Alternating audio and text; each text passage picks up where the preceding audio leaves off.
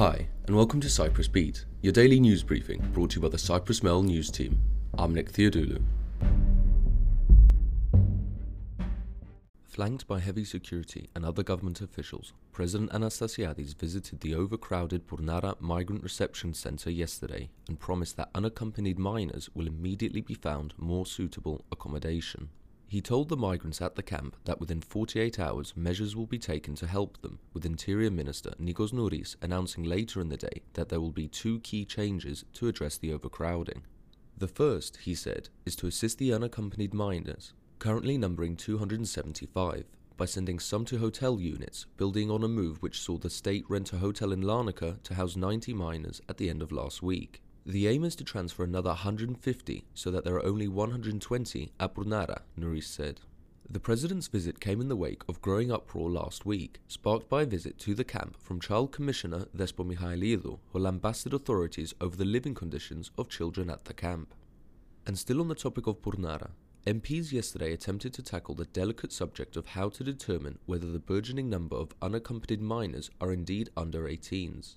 Speaking during a House Human Rights Committee, Deputy Minister for Social Welfare Anastasia Anthousi said that there are difficulties in finding proper procedures for the complicated task of age assessment to determine the age of those who claim to be under 18.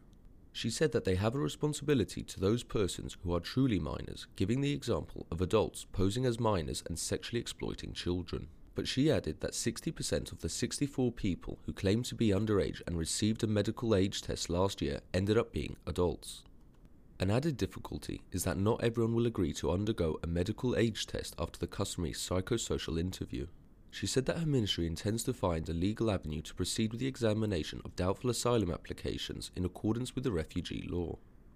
And in other news, the Ukraine crisis has prompted calls for further extension to the tax return deadline for companies and the self employed. Disregarding objections from the government, lawmakers on Monday decided to press ahead with two bills, extending the deadline to submit their tax returns for 2020. As it stands, the deadline for submitting tax returns for 2020 is the end of March, but the proposed legislation aims to push this to the end of July. Accountants have argued that the move would make it easier to deal with Ukrainian and Russian clients, but a senior official within the finance ministry said companies had already received an extension for filing their paperwork. The 15 months already afforded, beginning of 2021 to March 2022, is one of the longest periods anywhere in Europe. And in other Ukraine related news, the NGO Hope for Children announced yesterday that it has teamed up with volunteer network Cyprus for Ukraine on several humanitarian initiatives offering support to the Ukrainian families stranded in Cyprus. It said that so far, 108 children and 275 adults have been recorded, with the number on a steady increase. The aid will include help in finding secure accommodation and providing clothing, medical supplies, and dry food for the family stranded in Cyprus. Those wishing to help are asked to call 1466 or visit uncrcpc.org.cy for further information. And on to COVID news. It was decided yesterday that booster doses will be recommended for all over 12s, while a fourth dose has been advised for vulnerable groups, including those over the age of 70. The recommendations by the Vaccination Advisory Committee are expected to be endorsed by Cabinet later this week. And finally, Energy Minister Natasa Pilides said yesterday that fuel prices are rising again due to the increasing cost of importing fossil fuels as a result of the war in Ukraine. She said that the government tax cuts are not big enough to balance out this price increase, which follows an EU wide trend.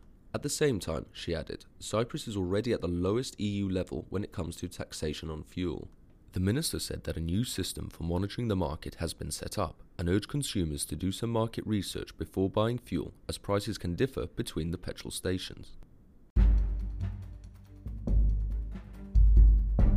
And that's all for today. But as always, for the latest news, commentary, and analysis, check out www.cyprus-mail.com.